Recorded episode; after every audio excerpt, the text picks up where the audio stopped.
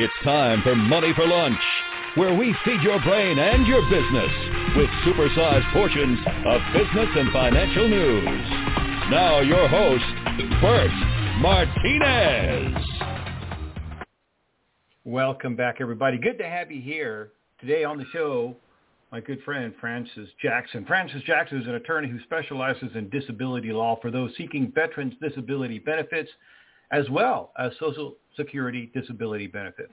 A founding partner of Jackson MacNichol, he's most recently appeared as a guest of the Ben Glass uh, of Ben Glass on the Consumer Advocate show discussing benefits for veterans and Social Security disability benefits and how his practice allows him to make a difference in the lives of people facing disability.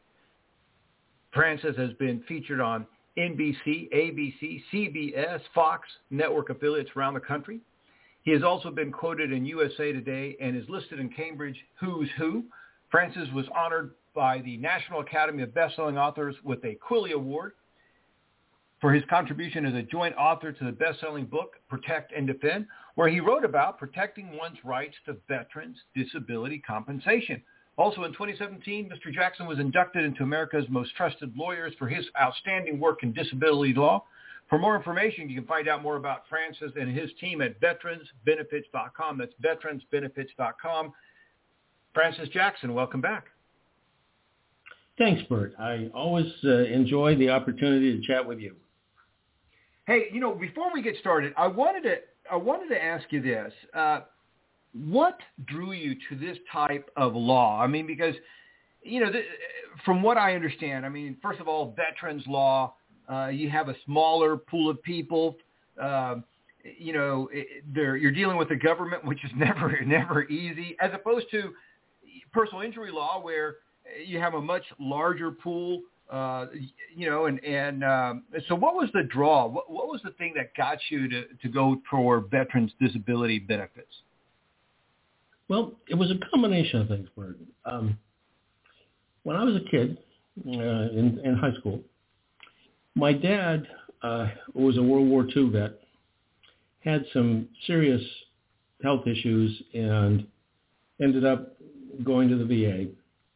And, you know, they, they helped him out with his health issues and so on, but he was never able to go back to work after that. And nobody ever talked to him about benefits. So years later, um, you know, as, as you know, I was uh, practicing uh, before they created the uh, opportunity for lawyers to help veterans back in 1988. And I was asked um, to uh, do an appeal, and I, I was doing a lot of appellate work at that time, so I thought nothing of that, and said, sure, you know, I'll take this appeal. And then it uh, was in D.C., and the court, when I started digging into all the stuff I needed to file, uh, was not the D.C. Court of Appeals, where I thought the case was, but was this new court I'd never heard of called the Court of Appeals for Veterans Claims. So I jumped through all the hoops and got myself uh, accredited and you know admitted to the bar of the court. And it was fascinating. This was a court, Bert, that at that time essentially had one volume of precedential cases. One. Uh, one one vet app, in fact. and uh, I, you know, I read through some of those cases, trying to find some precedent for what I was doing. There wasn't any. And we looked around for other precedents, and uh, we found some decisions by the various um, service branch, um, JAG, um, uh, you know, um, uh, systems, and uh, um, the uh, the various judge advocate generals for the um, uh, the Navy, Army, and so on have uh, have some published opinions, and that's what we ended up working with, along with some regular general civil cases on presumptions and so on, because this issue involved a presumption. But uh, we did the oral argument and won it for this poor widow that was being denied benefits. And I thought, you know, this is this is really pretty neat. And so uh, we started doing some of those cases as they came along, and it uh, over the years slowly developed into a uh, a bigger part of our practice. And then in, in 2012, we really started trying to to uh, to focus in on this area and, and, and build the the, uh, the practice in, in this particular area. And I'm happy to say that we've we've had quite a bit of success with that. But I never forgot that he was my dad. Was at the VA. It was obvious to them he wasn't going back to work. It was obvious to us he wasn't going back to work.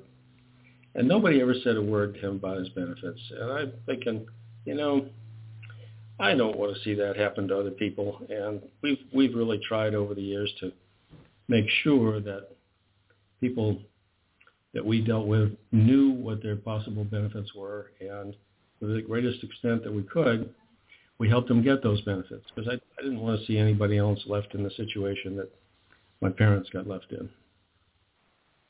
Yeah, that that is extraordinary. That that is uh, interesting how things worked out, uh, and, and I think that's, you know, for lack of better terms, that is um, a great example of taking a lemon and turning it into lemonade. I mean, it, seems almost like uh, destiny in one sense, um, because but for that experience with your parents or your father specifically, you would not even known about this area of law, or you would not have known it as well.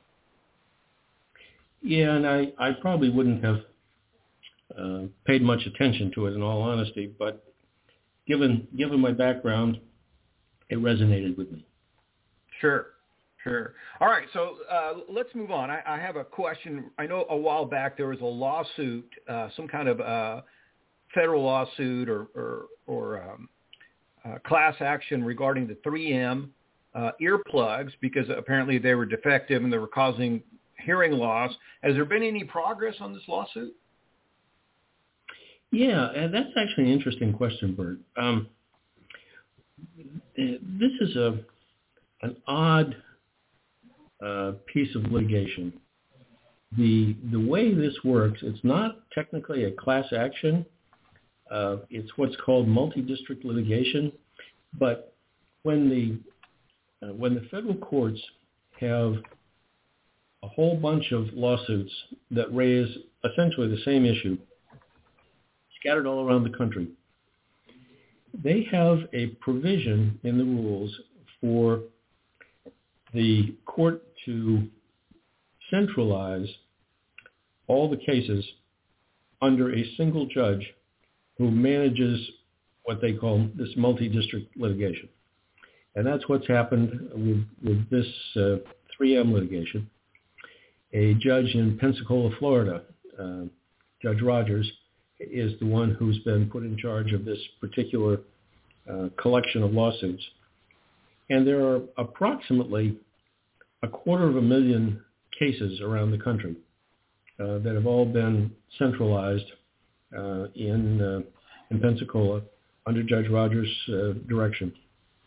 And the way this works, it, it's, it's really kind of fascinating. Um, what they do because it's not really practical to try 250,000 different lawsuits. Um, the plaintiffs pick a group, if you will, of cases, and uh, you could think of them as test cases.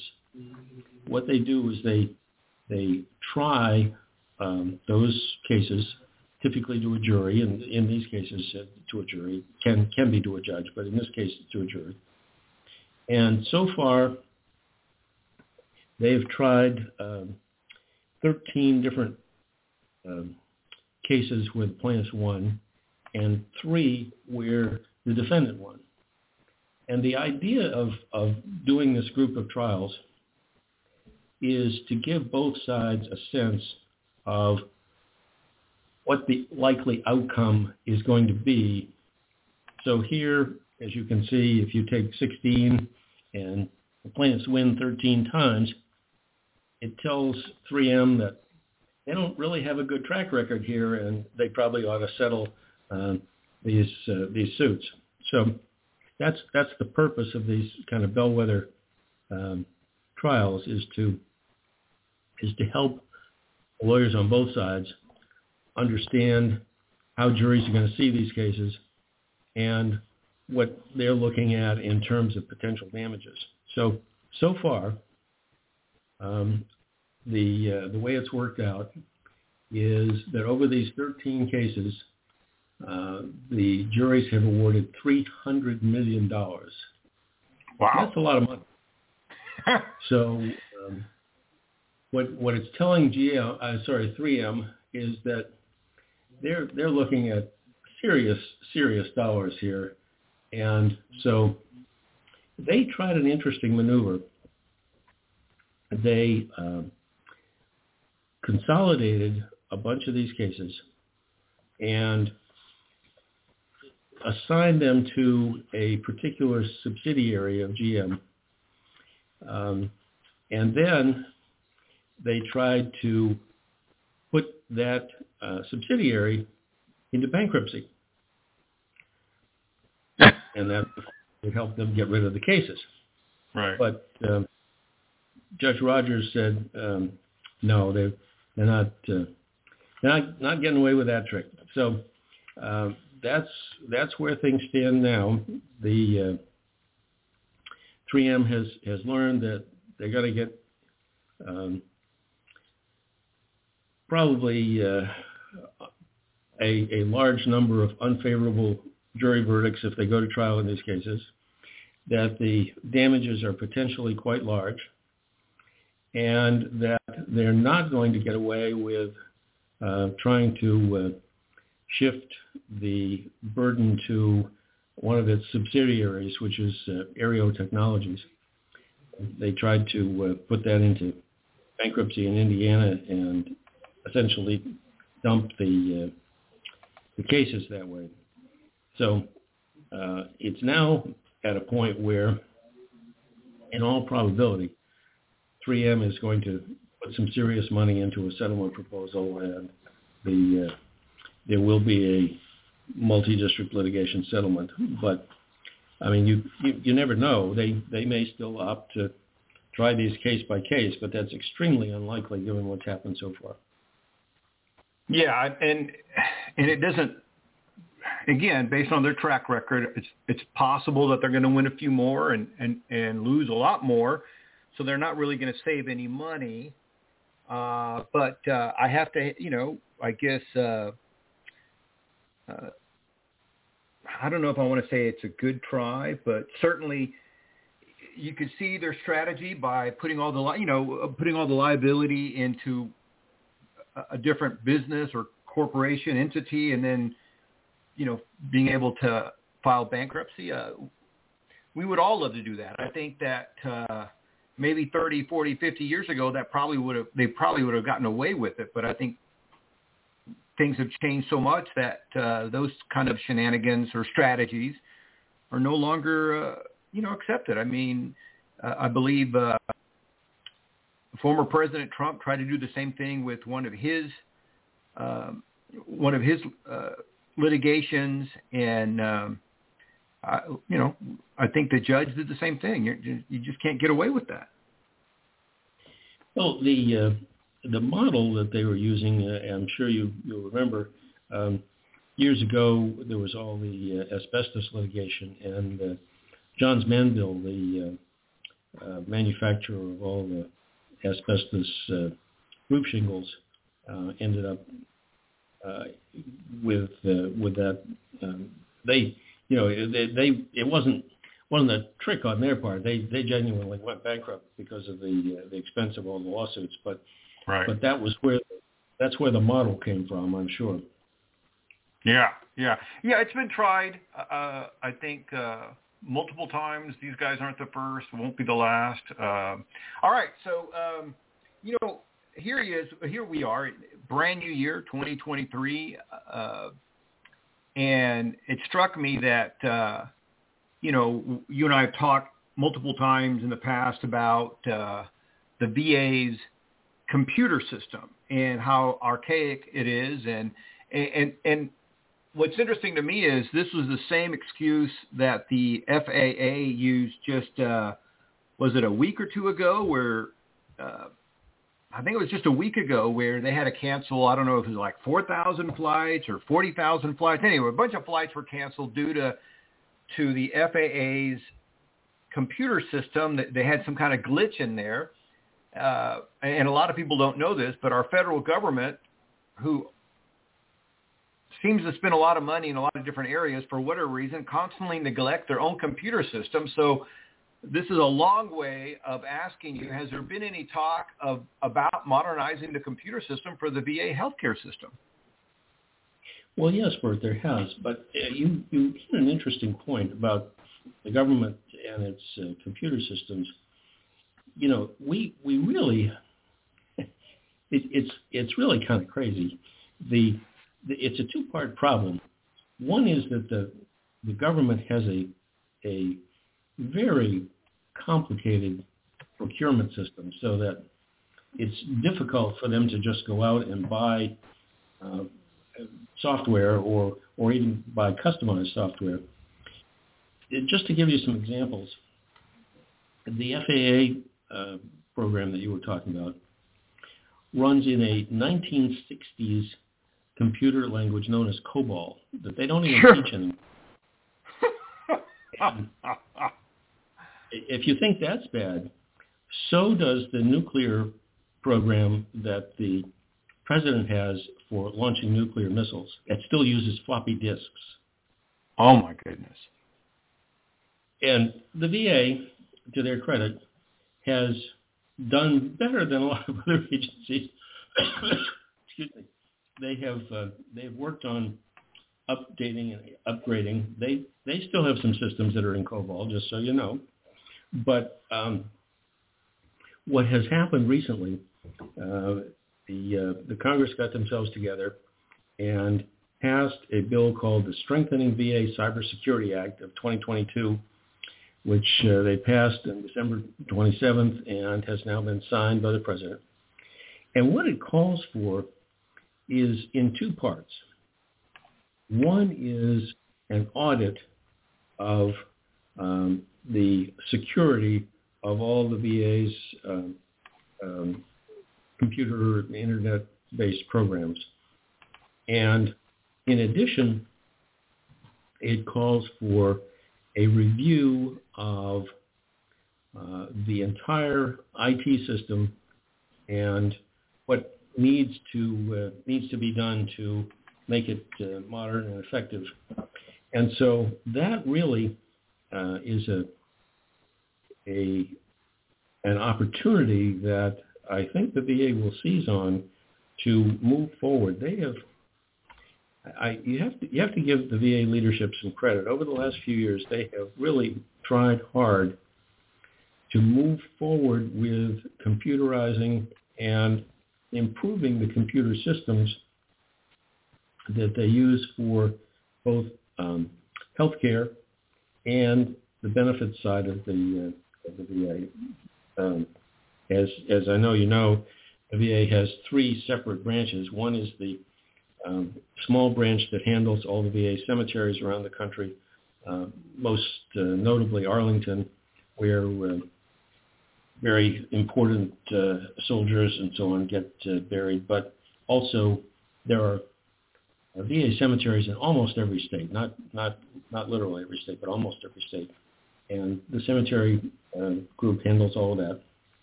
But the two big branches of the VA are the healthcare system. The VA actually runs the largest healthcare system in the entire country, and the uh, VA benefits system. Um, which uh, is second only to Social Security in size and actually is close to Social Security in payments. But uh, the, uh, the purpose of this act is to audit all of the VA's software and hardware and talk about what needs to be done, A, to make it secure from hackers, and B, to upgrade it and improve it to the point it works effectively. And you may remember that we had talked um, about uh, VA's old system with uh, paper files, and you know it's it's nice to see that they they really are taking this pretty seriously and, and trying to move forward. Yeah, yeah. You know what? I think uh, I think you're right. That that is uh, what do you call it? Uh, very uh, I don't know, very helpful, uh, hopeful, and, and very positive. They're trying to move forward with it, and and like you said, I mean, it's you know the VA is not only the largest healthcare system, but it's also what the isn't it the second largest department in the government? I think. Uh, I mean, the DoD. It, what's that? Yes, it, it's right yeah. behind DoD in terms of size. Yeah, it's massive, and and um, you know, and, and it's just amazing that that, that you know what they're able to pull off. I mean, I know for year for years, uh, you know, we've been hearing about the VA's outdated paper claims, right? I mean, they're, they're still, you know, I, I know several years ago, years ago they discovered boxes and boxes of paper claims that had been misplaced or had been ignored or whatever the deal was, right? So again, the VA, you know, has done an extraordinary job with the systems they have, which kind of, you know, brings me up to this question is, um, has there been any progress on the whole paper claim thing? There, there has, um, there's been, um, uh, it's it's hard to describe exactly how how to say this, but uh, there has been progress. Is the short answer. Um, what's what's going on right now is more um, that um, the VA has has really been inundated with this whole new set of uh, of claims from the PACT Act. So what uh, what the VA is is currently focusing on um, in terms of claims is more about hiring than it is about um, the computer systems. They've they've done a, a, a reasonable job bringing the computer systems forward to uh, to handle claims, but they're they're really um, shorthanded, literally in the in the personnel side.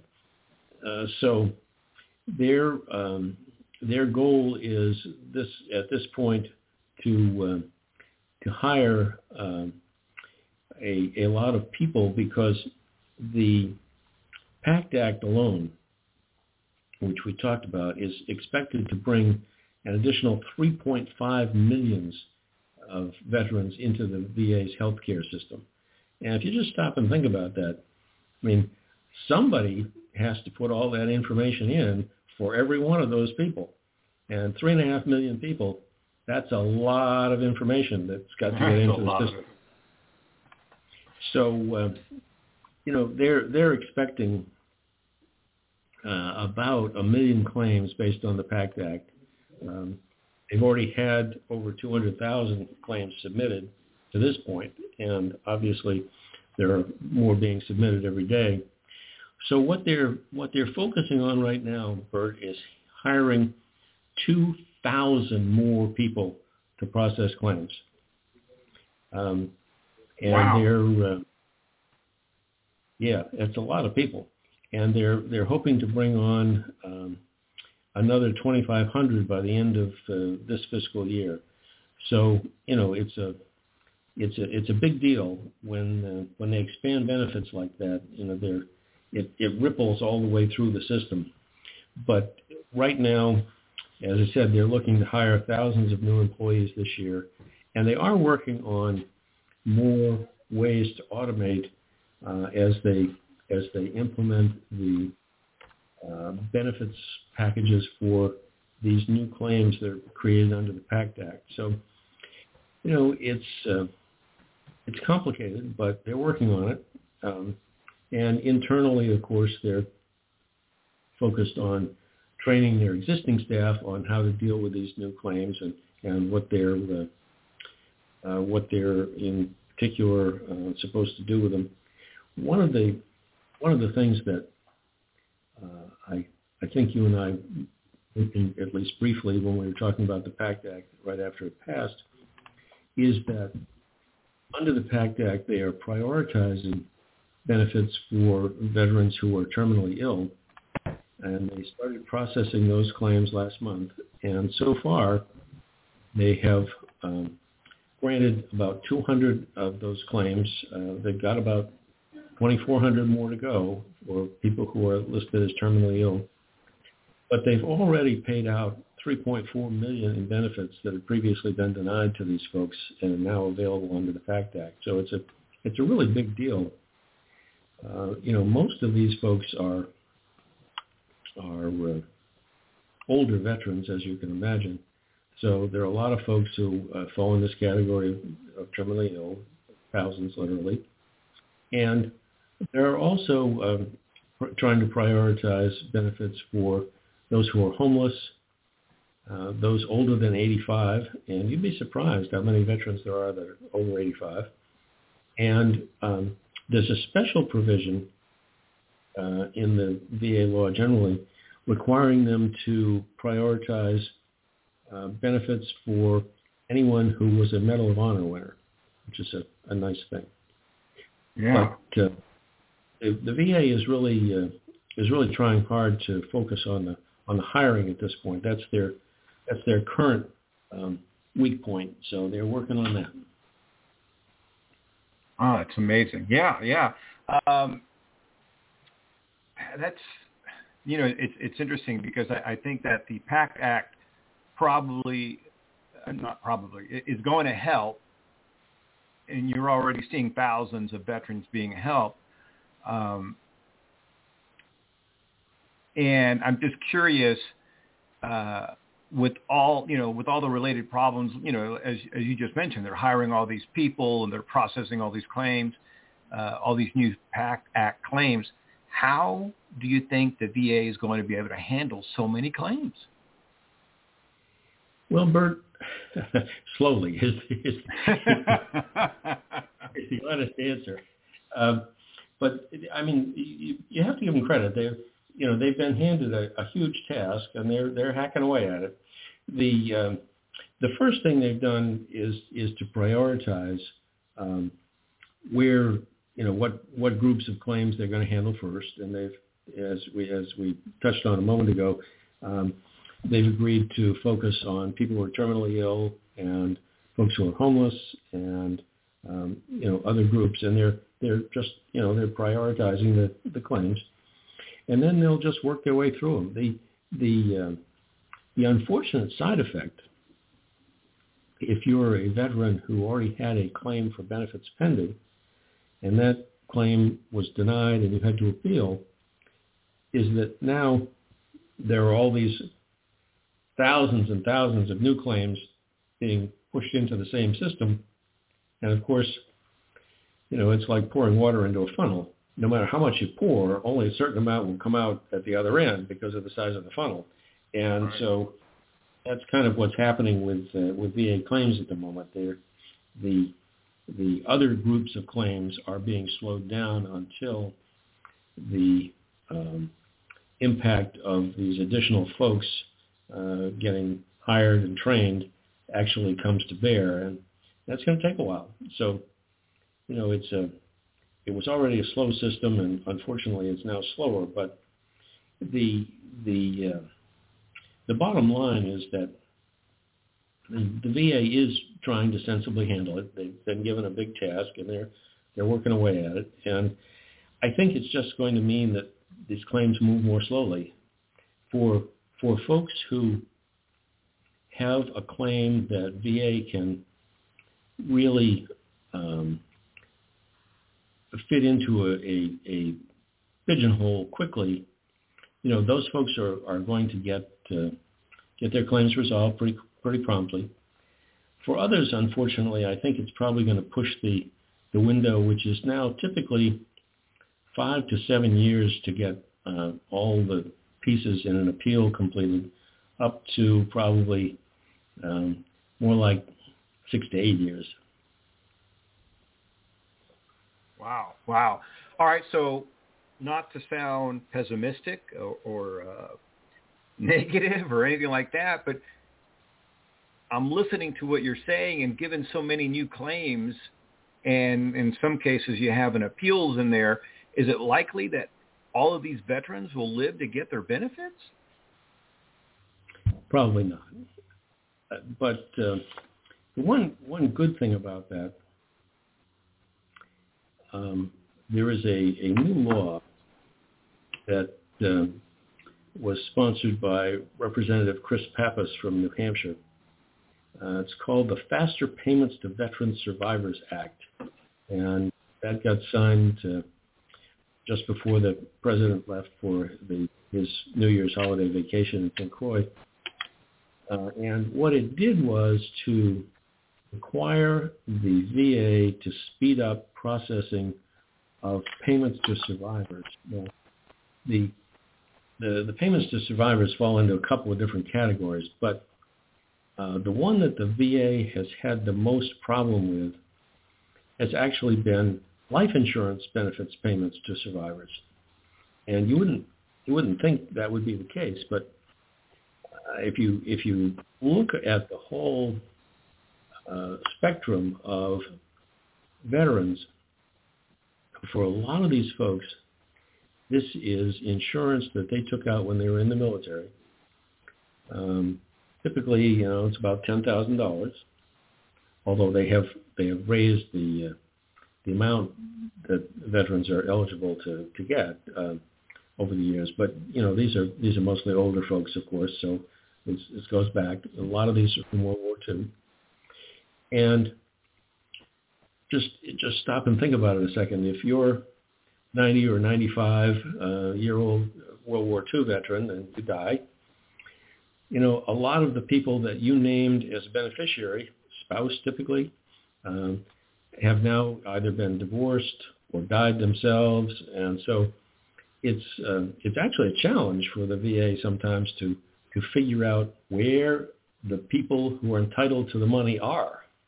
But this uh, mm. this bill uh, this bill is uh, uh, on the you know has has has been signed and is being implemented, and it it uh, cuts down the time that the VA is allowed to to take to try and find those folks and make the payments. And just to give you a, a sample, uh, the last set of uh, numbers that I have were from September of 2020. At that time, there were 15,000 people who were entitled to uh, benefits, uh, life insurance benefits, and the total at that point was uh, 155 million. It worked out to a little more than uh, 10,000 per family, but you know, uh, 15,000 people that they just couldn't find to give the money to. Wow. That's incredible. 15,000 people? Yep. That, that the government would like to give an average of $10,000 to, and they can't find them. Wow, I wonder I wonder if they could just, you know, I wonder if I could just receive that money in proxy or somehow. I mean, I, I'd, I'd like to help our government out as much as possible.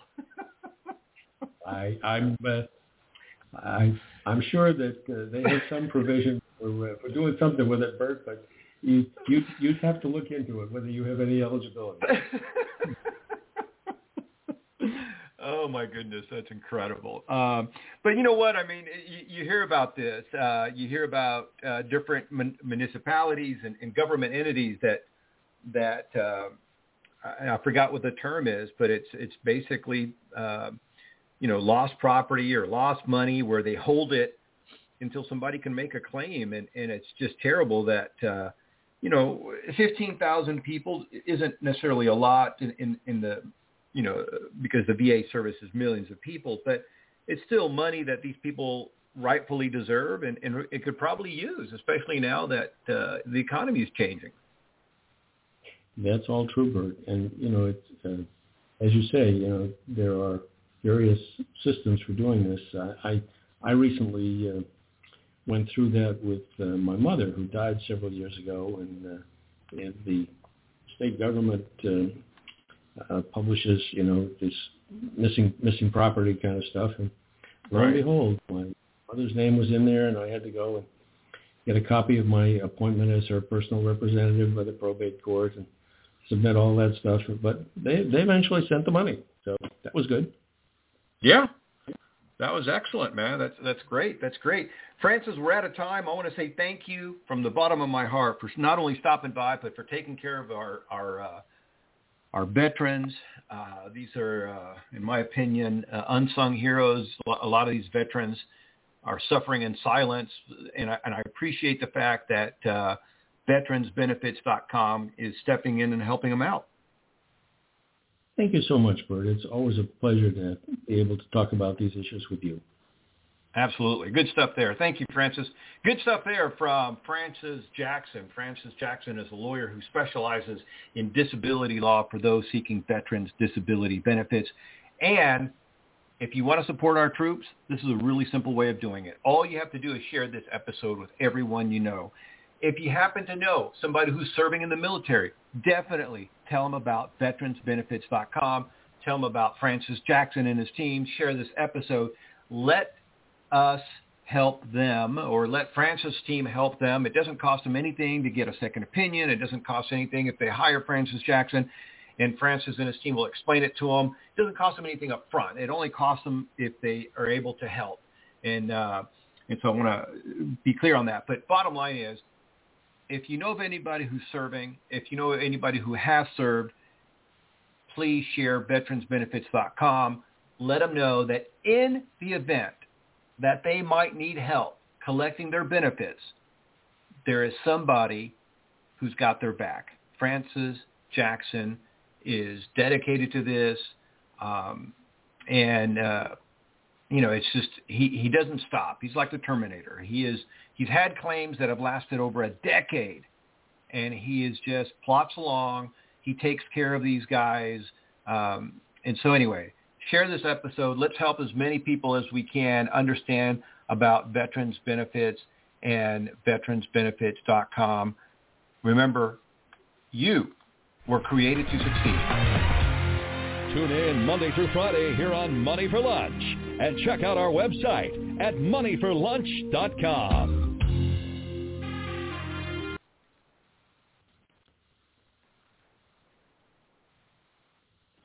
With the Lucky Land Slots, you can get lucky just about anywhere.